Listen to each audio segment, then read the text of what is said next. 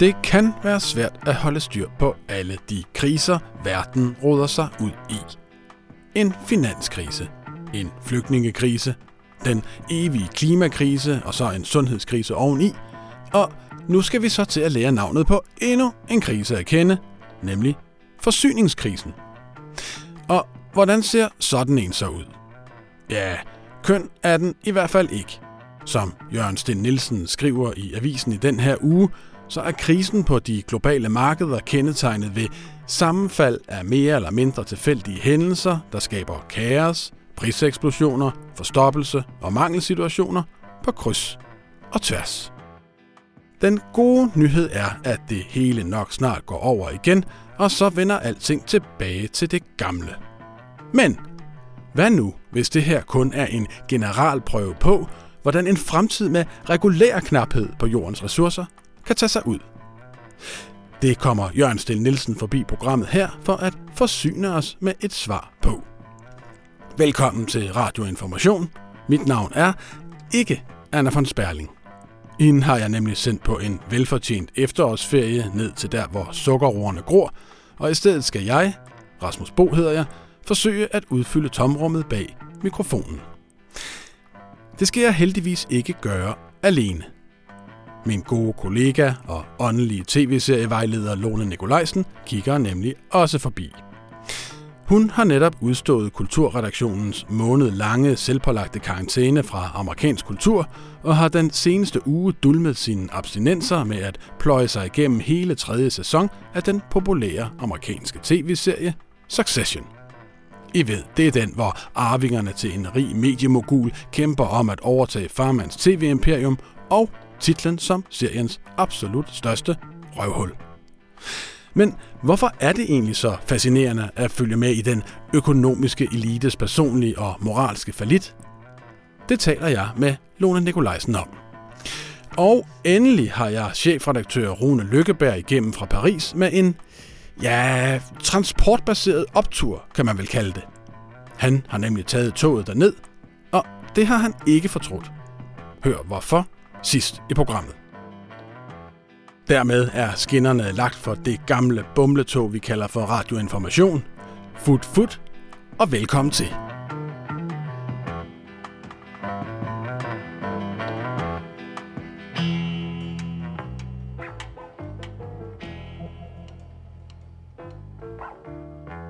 Hej Jørgen Sten Nielsen.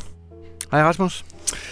Jørgen, for en øh, talblind, rukuddannet øh, humanist som mig, så kan det af og til godt være lidt svært at finde ud af, hvad der egentlig foregår derude på de globale verdensmarkeder.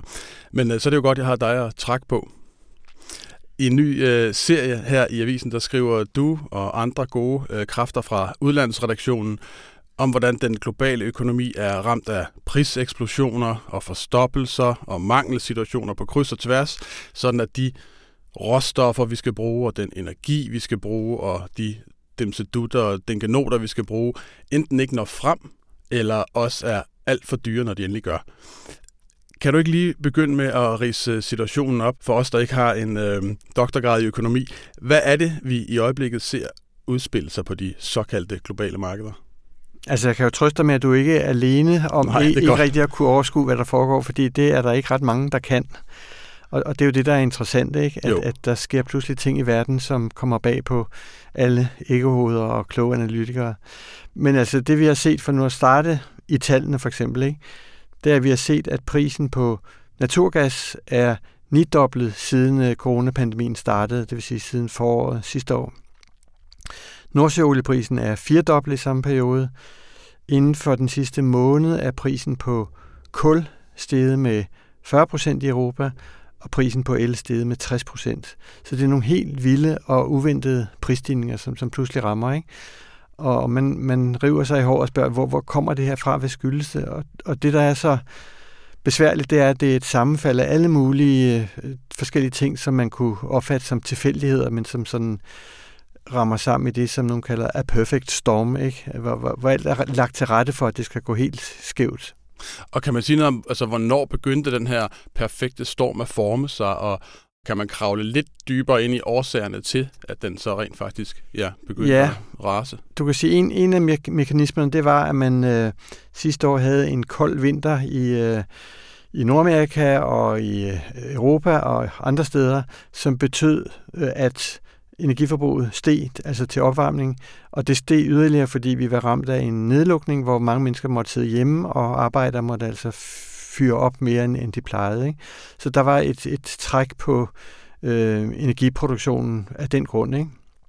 Så fik vi øh, i sommer det modsatte, altså rigtig varme sommer, øh, også flere steder på jorden, øh, også i Europa, som betød, at behovet for afkøling i form af aircondition steg, og det lagde også pres på elforbruget og dermed på de energikilder, som producerer el. Ikke?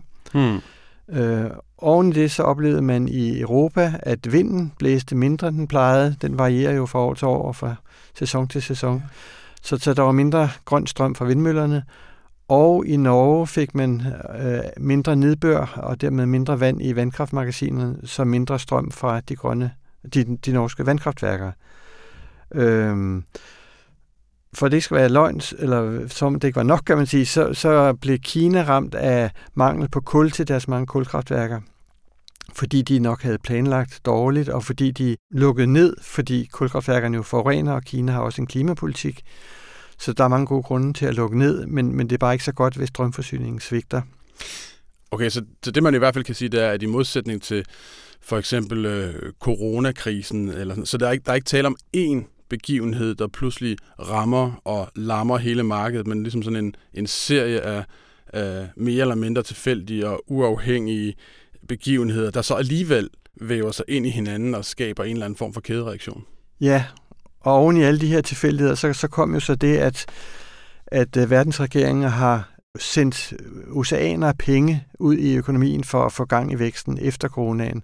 Og det har vidderligt givet ja, stimuluspakker, som virkelig har givet et boost i økonomien, og det vil sige forbruget også af energi. Ikke? Så, så det har lagt sig oveni som en ekstra incitament til at bruge energi, som, som vi så ikke har haft nok af, ikke? og så stiger priserne. Øh, Ja, nu kan lytterne selvfølgelig ikke se det, men jeg sidder her og vifter med en iPhone. Øhm, den består jo af aluminium blandt andet. Øh, og aluminium er netop et af de råstoffer, som, øh, som har oplevet sådan en, en ret voldsom prisstigning gennem de, øh, de seneste måneder. Og måske, altså det er jo bare et ud af flere eksempler på den her øh, knaphedskrise, som den også bliver kaldt, eller forsyningskrise.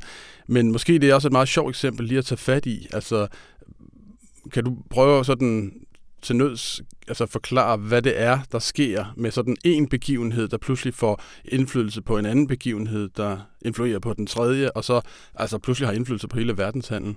Hvad, Ja. hvad er det, der er sket med aluminiumsmarkedet? Ja, øh, det er jo så et eksempel på, at, at det ikke kun er energikilderne, Ja. men også råstofferne, som, som pludselig er ramt af, af knaphed. Ikke? Øh, og det handler igen om en masse ting. Øh, hvis, du, hvis vi taler om din iPhone, så handler det måske mere om manglen på mikrochips end lige aluminium. Hmm. Begge dele er der mangel på. Ikke? Og det mikrochips, det handler også om, om forskellige ting. Det handler om, at der i en af producentlandene ude i, øh, i øh, Asien, Japan, var en stor brand, som, som lukkede nogle, nogle fabrikker. Et andet sted var der oversvømmelser. Øh, I Texas, hvor man også laver sådan noget, der var der øh, nedlukning af elsystemet, altså ved en, en, en fejl, som også satte produktionen i stå. Så pludselig er der for lidt mikrochips i verden. Ikke? Hmm. Det er så kombineret med, at hele forløbet omkring coronaen har bragt øh, containertrafikken på verdenshavene sådan ud af balance. Øh, containerne var pludselig de forkerte steder, øh, så man, kunne ikke, man kan ikke få varerne frem. Øh, og nogle steder så står varerne og håber sig op, fordi man ikke har arbejdskraft i land til at tømme skibene. Ikke? Hmm. Øhm, og alt det her, det slår igennem på råstofpriser, som så slår igennem på de produkter, man får ud af råstofferne, for eksempel mikrochips. Ikke? Noget af det, der har slået mig, når jeg har siddet og læst jeres øh, jo et fremragende øh, serie om, om forsyningskrisen, så er det var helt utroligt sådan sammensat og intrikat et system, øh, den globale økonomi og verdenshandel er. Altså, øh, hvis man trækker en tråd et sted i verden, så påvirkes det alle mulige andre steder i verden. Altså, hvad, hvad viser forsyningskrisen og som den sådan hyperkomplekse økonomi, som vi har fået skabt os selv? Altså teorien er jo, at, at markedet skulle kunne allokere ressourcerne optimalt, som man siger på økonomsprog. Ikke? Altså at markedskræfterne, efterspørgsel og udbud, simpelthen vil sikre, at der hele tiden er balance mellem, hvad der produceres og hvad der forbruges. Ja. Og de strømme skulle køre sådan af sig selv i, i teorien. Ikke? Og det vi bare oplever, det er, at markedet kan jo ikke finde ud af det her, fordi ting er så komplekse i vores dage. Mm. Og oven i det, der handler om regulær økonomi og udbud og efterspørgsel, er der pludselig klimafaktorer, som, som, som vælter modellerne, kan du sige. Ikke? Så vi oplever altså, at vores økonomi er meget mere kompleks og sårbar, end, end vi er vant til at tænke på den. Og den ikke rigtig følger modellerne, som økonomerne tænker efter eller opererer efter. Hvis du så lige kigger på konsekvenserne, altså øh, nogle økonomer har hørt tale om, at øh, julehandlen er troet. Det lyder jo slemt nok. Ja. Øh, men altså også, at varmeforsyningen kan blive påvirket til, til vinter. Øh, hvad er ellers sådan øh, konsekvenserne af den forsyningskrise, vi står i lige nu, på kort sigt? Mm. Så tager vi de ja. længere bagefter. Altså det, der tales om lige nu, blandt mange ting, det er, at, øh, at øh, kunstgødningsfabrikker rundt omkring, blandt andet i Europa, de lukker ned, fordi det kræver rigtig meget strøm at lave kunstgødning, øh, fosfat, nitrat, øh, og de kan simpelthen ikke få det til at hænge sammen, så de lukker ned, og det vil sige, at landmændene står over for ikke at kunne få den gødning, de skal ud på markerne. Det vil sige, at vi risikerer at få en, en situation til foråret, hvor vi ikke kan få den landbrugsproduktion i gang, som vi øh, er afhængige af. Det vil sige, at vi kan få fødevareknaphed og stigende fødevarepriser, ikke? som især ser rammer sårbare mennesker og lande i den her verden de fleste mainstream økonomer er, ser ud til at være ret enige om, at det her det er et forbigående fænomen, som vil øh, måske vare et år eller to, og så vil vi være tilbage til øh, normaltilstanden øh, igen. Men som du også skriver i, øh, i en af de artikler, som er blevet bragt øh, i avisen øh, de seneste uger, øh, så skulle vi måske også til at se det her som måske øh, som, som generalprøven på, hvad der kan ramme, når den reelle knaphed mm. på en øh, planet med begrænsede ressourcer sætter ind. Hvad er det for en pointe, du, øh, du gør der? Jamen det er, at det her er sådan det gode eksempel på, hvor, hvor komplekst og sårbart systemet er, og at de udfordringer kommer tilbage med, med flere dobbelt styrke øh, på et senere tidspunkt, når vi løber ind i mere regulære knaphedsproblemer. Jeg tror sådan set ikke, at vi er tæt på at, at løbe tør for bestemte råstoffer.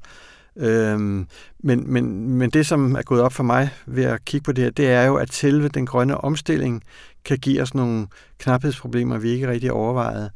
Øhm, det kan godt være, at vi kan få sol og vind til at lave nok strøm til os, men selve det at bygge hele energisystemet om til vindmøller og solcellepaneler ja.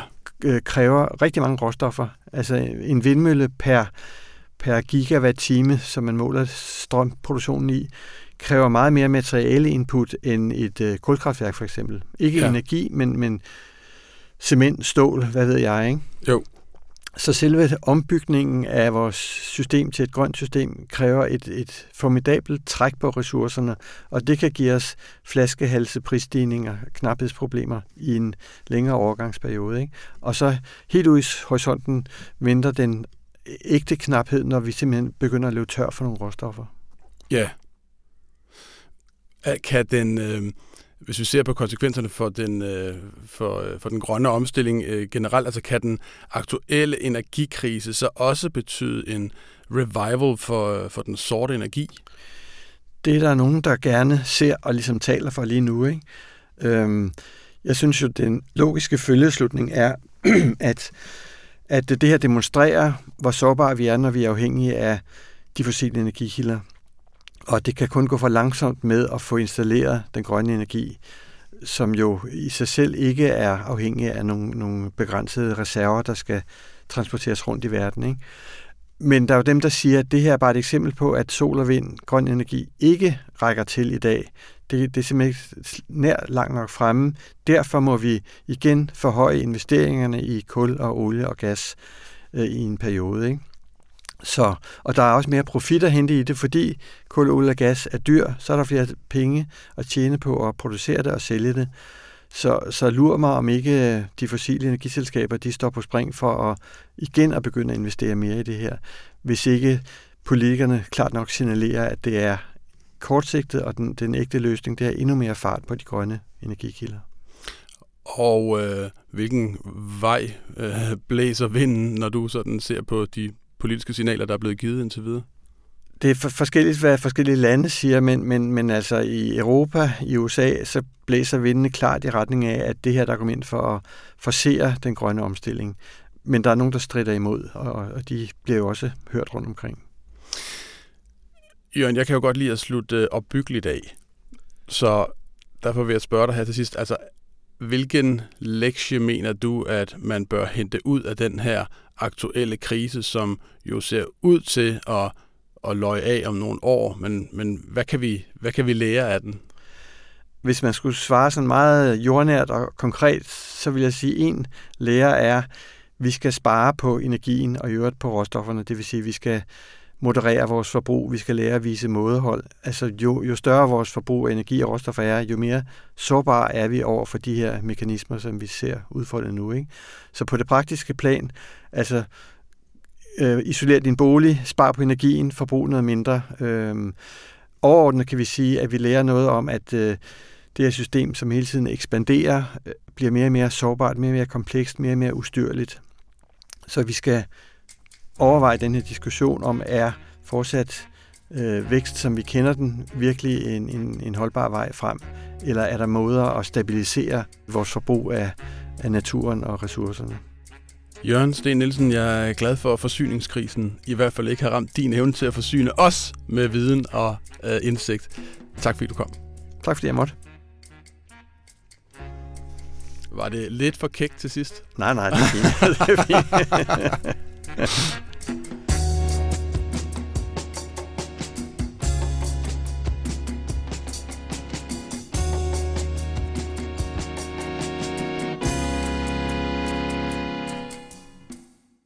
Succession er en historie om nogle mennesker, der i kraft af deres ekstreme rigdom og magt over medierne kan sætte himmel og jord i bevægelse efter for godt befindende, men som hverken kan styre sig selv eller klare sig uden de andres anerkendelse.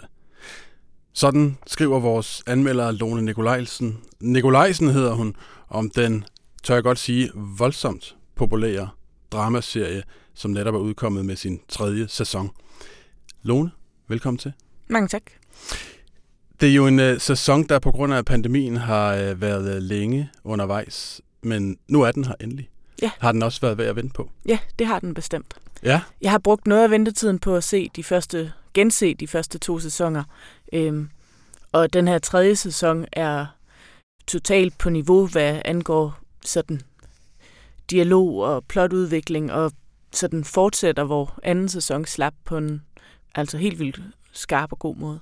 Fedt. Vi snakker videre om, øh, om det nye afsnit om lidt, men hvis vi lige skal hjælpe de øh, lyttere på vej, som ikke har set, his, øh, set serien før, måske ikke engang har hørt om den, kan du så ikke lige øh, begynde med at sætte scenen? Altså, hvad handler serien sådan helt grundlæggende om? Jamen, der er en ret enkel præmis. Der er den her øh, øh, rigmand og øh, tyran, der hedder Logan Roy, som har brugt sit liv på at opbygge et medie- og underholdningsimperium. Og han er nu 80 år gammel, og bliver ramt af et hjerte, hjerteanfald, øh, er tæt på at dø, indser, at han nok alligevel ikke er udødelig, og bliver nødt til at finde en efterfølger, der sådan kan mm. overtage øh, hans, hans post som øh, øverste leder af det her voldsomt magtfulde medieimperium som øh, både er lidt inspireret af Disney og lidt inspireret af Fox News. Og, altså, det er både øh, alt mulig underholdning og forlystelsespakker og nyhedsmedier, som de ejer.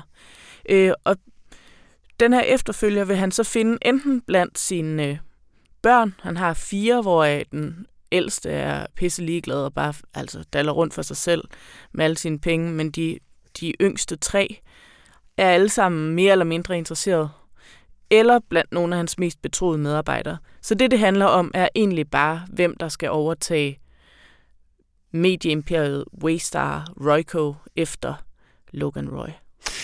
Jeg kunne godt tænke mig faktisk, at vi lige dykker lidt ned i det der temmelig farverige persongalleri, som du lige antyder øh, her. Vi har ikke øh, tid til at gennemgå alle figurerne, men hvis vi lige tager de fire væsentligste, øh, nemlig altså patriarken i toppen af hierarkiet, øh, Logan Roy, og de tre af hans børn, som øh, konkurrerer mest indad om at efterfølge ham, nemlig Roman, Kendall og Siobhan. Mm. Æh, helt kort, hvem er de, og hvad kendetegner dem, hvis vi nu for eksempel starter, starter med patriarken Logan?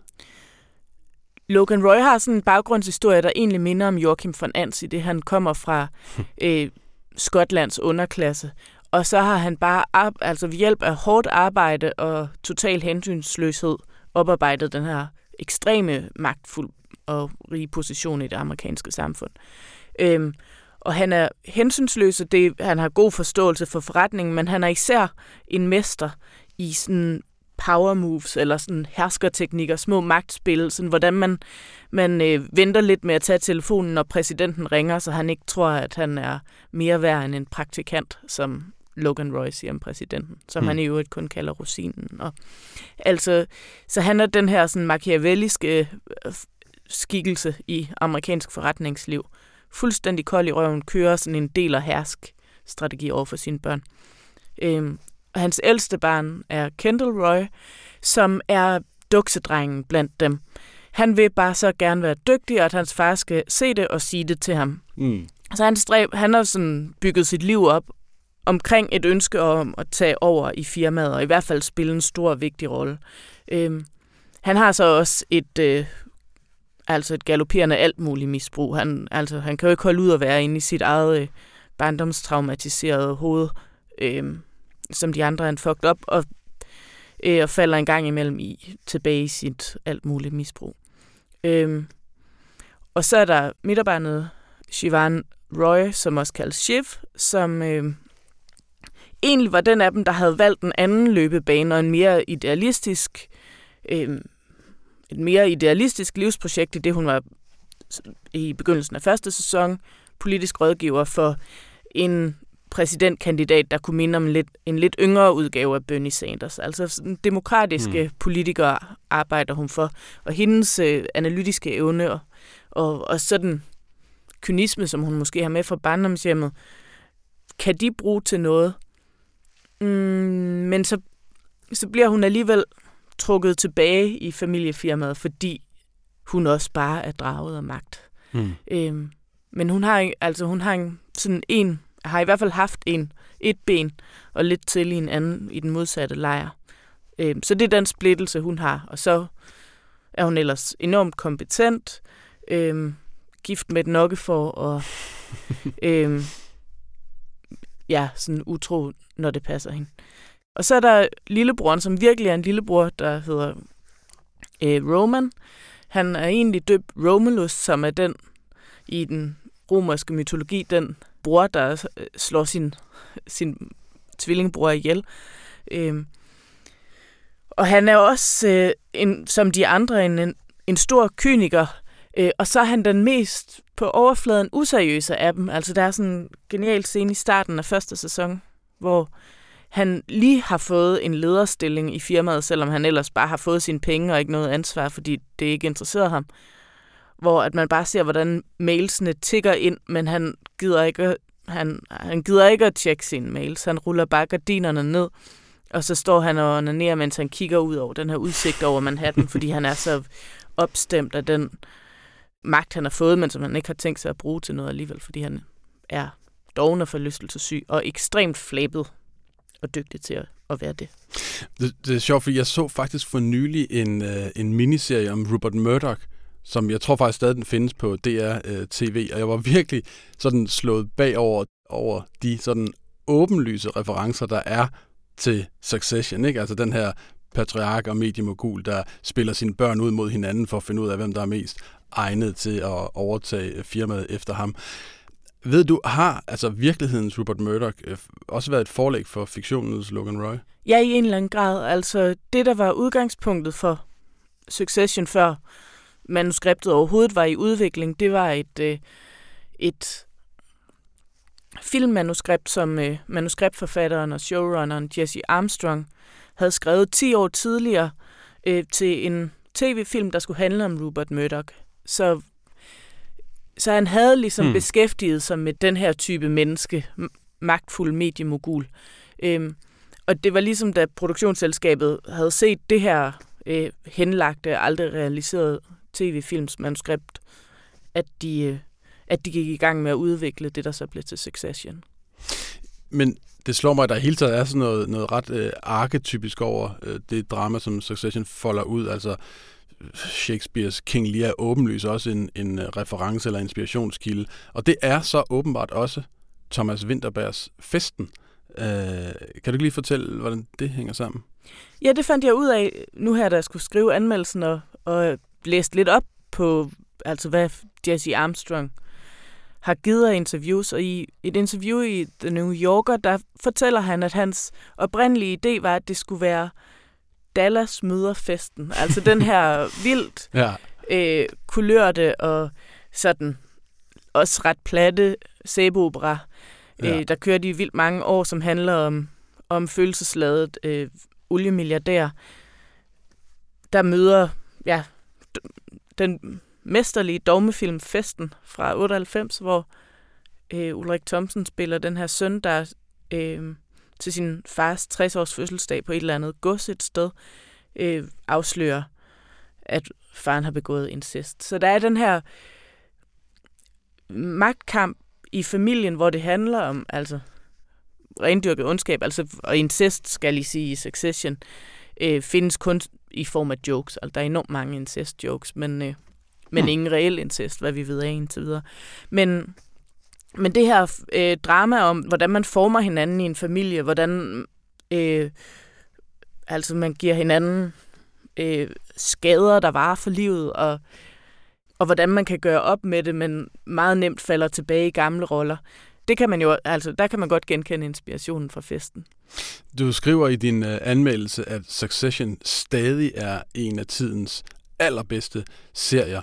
Altså, hvad er det uh, sådan helt grundlæggende, der, øh, der kvalificerer til den betegnelse? Hvad er det, som gør serien så god i dine øjne? Det er måske for nemt at sige, at den bare er vildt god på alle parametre, eller på alle punkter, men øh, det er måske et lidt upræcist svar. Men man kan også sige, at, altså man kan sige, at den leverer alt, hvad man kan ønske sig af en komedie, og alt, hvad man kan ønske sig af en god dramaserie. Og den i sin opbygning både er vildt tilfredsstillende sådan med hensyn til, hvordan den enkelte sæson udvikler sig med vendepunkter og plot twist og vildt gode slutninger. Øhm, og hvordan de tre sæsoner passer sammen, og altså med karakterudvikling, som giver mening over et langt stræk.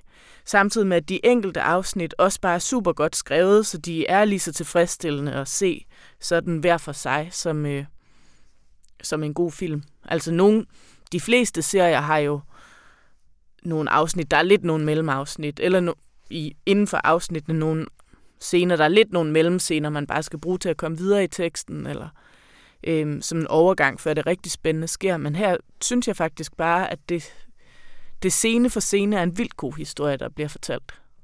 Er der også et eller andet ved, altså det her med at blive lukket ind i en verden, som man ellers kun har adgang til, hvis man tilhører The 1%, ikke? altså en verden med, med privatfly og luksushoteller og milliardhandler, og altså en verden, som ligger ret langt væk fra den verden, du og jeg lever i.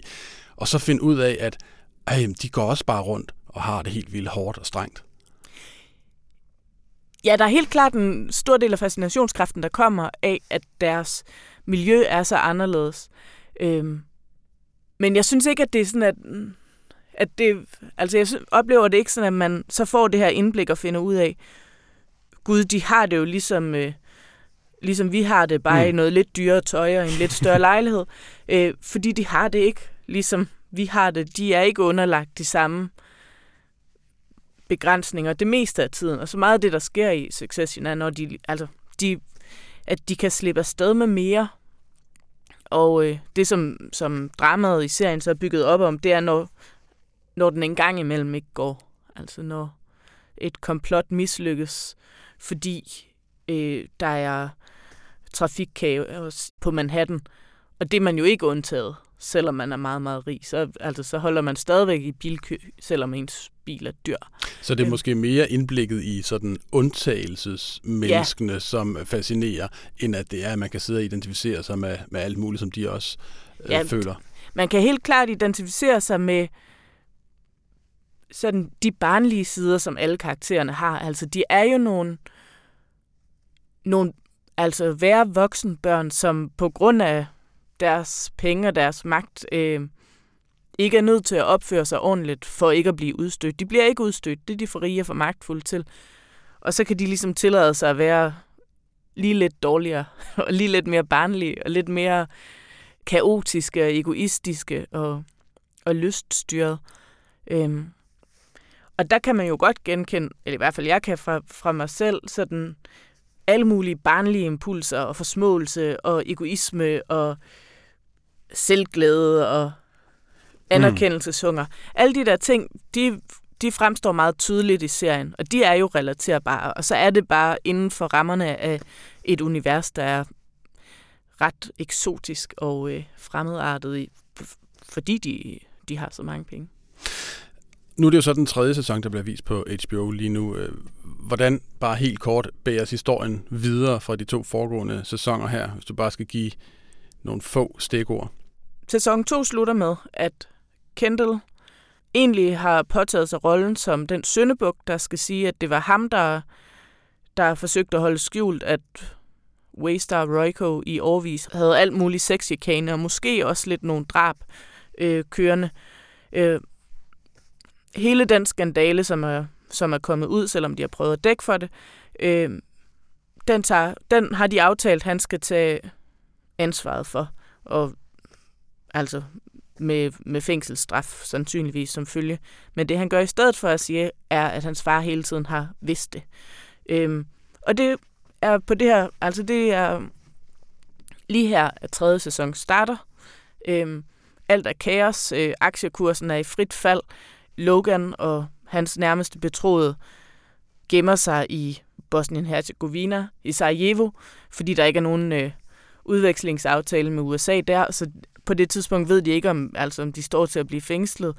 Og det, det er i det her kaos, at tredje sæson starter, hvor de prøver, øh, Logan og dem, der er på hans hold, og, øh, og bevare ejerskabet og magten over Waystar Royko, og Kendall prøver ligesom måske lidt at, han er jo stadigvæk øh, medejer af firmaet, prøver at få lidt magt der, men bruge sin magt der, men prøver også at skabe en ny position for sig selv i samfundet, som sådan en mere woke og idealistisk multimilliardær, men det er ikke så overbevisende. Øh, men det er den her damage, eller sådan krisehåndteringssituation, øh, tredje sæson skildrer. Okay, Lone, øh, vi er færdige her. Jeg skal bare lige til allersidst lige høre dig. Øh, Kulturredaktionen har jo øh, den seneste måneds tid været i en eller anden mere eller mindre øh, selvvalgt amerikansk øh. Nu er kyskhedsbæltet smidt væk. Der er igen frit slag. Hvordan er det at kunne boldre sig i den amerikanske øh, filmkultur igen? Mm, det har jeg nu hele tiden gjort. I smug. Ej, men der var, jeg var ikke... Ja. Øh, altså, der var ingen øh, pligt om kyskhedsbælte i fritiden. Nej, så. godt. I hvert fald, så kan første, anden og nu også tredje sæson af Succession ses på den amerikanske streamingtjeneste HBO. Tak fordi du kiggede forbi, Lone. Tak fordi jeg måtte.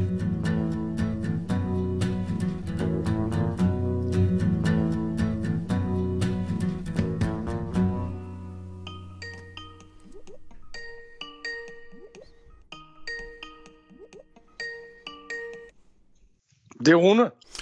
Bonjour, monsieur. Hvordan fungerer lyden nu? Jamen, øh, du går klart igennem. Fedt, fedt, fedt. Skal vi køre en optur?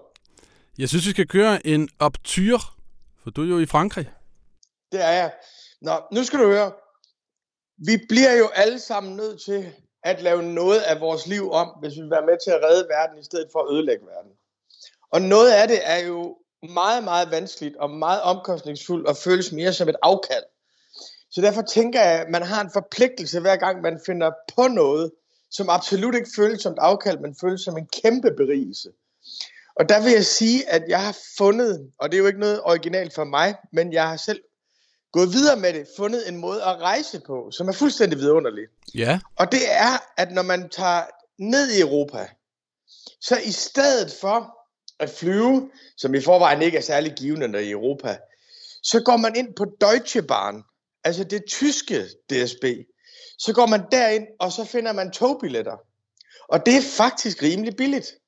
Og på den måde, så kan man planlægge sine egne rejser ned gennem Europa, uden at det koster særlig meget.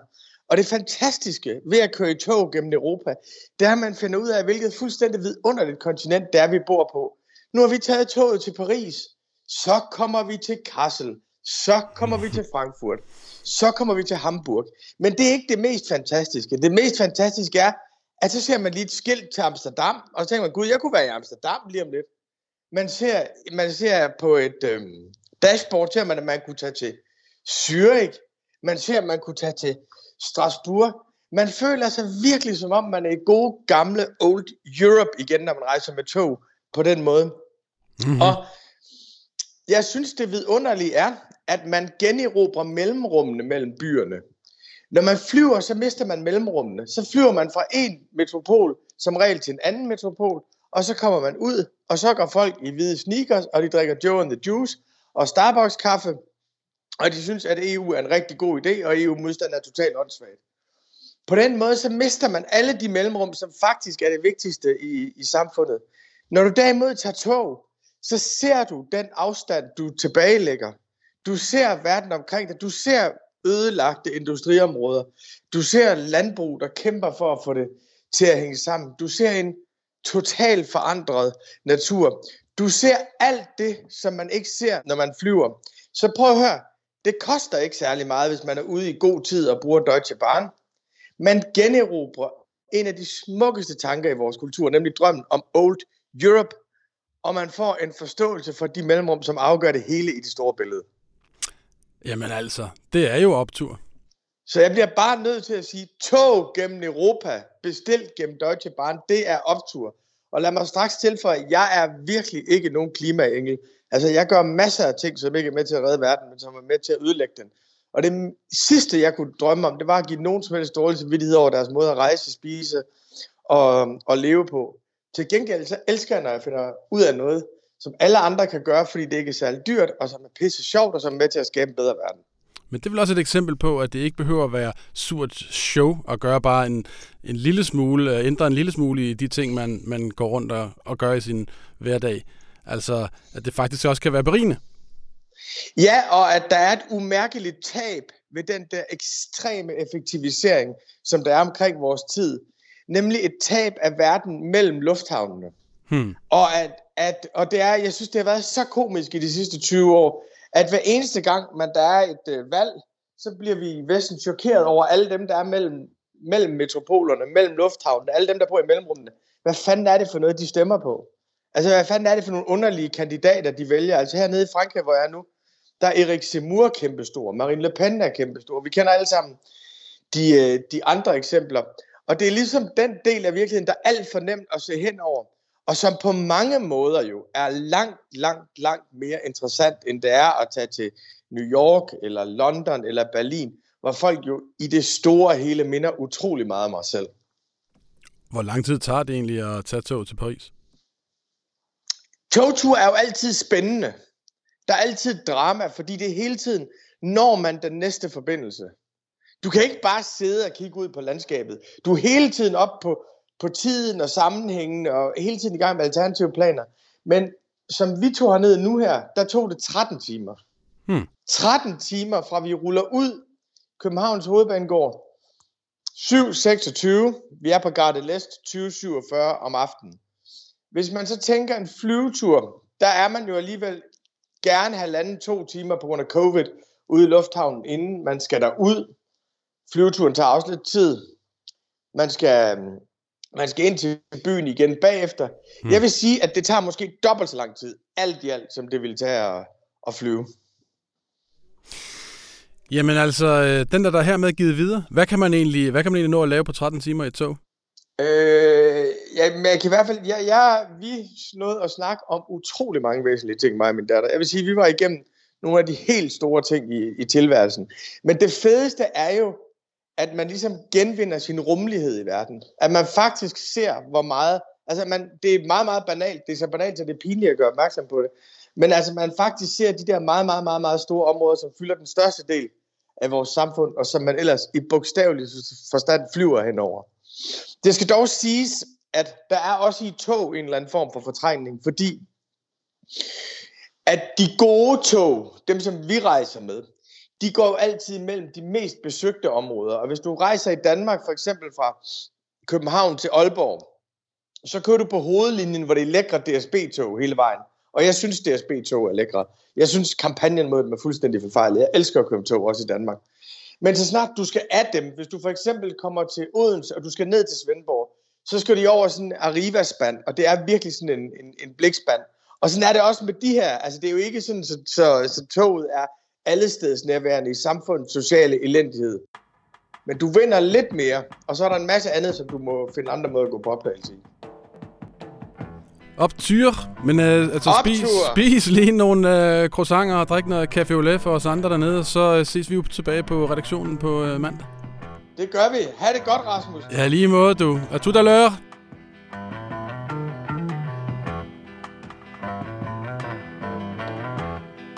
Det var, hvad jeg havde valgt fra denne uges aviser. Vores søsterpodcast Støjbærs Instruks holder efterårsferie sammen med resten af rigsretten, men Rune Lykkeberg holder kadencen i langsomme samtaler, og i denne uge har han talt med den kroatiske forfatter Slavenka Drakulic om Østeuropas fortid og fremtid. Har du lyst til at læse mere om forsyningskrisen, så kan du gå ind på information.dk, hvor du også kan mundre dig med Lone Nikolajsens gennemgang af de otte mest sandsynlige kandidater til at overtage tronen i det fiktive medieimperium Waystar Royco. Radioinformationstrone tilhører dog stadig ubestridt Anna von Sperling, som gudskelov er tilbage ved mikrofonen igen fra næste uge. Det var som altid Anne Pilegaard Petersen, der havde klippet og smukkeseret det her program. Mit navn er Rasmus Bo Sørensen. Ha' en dejlig weekend.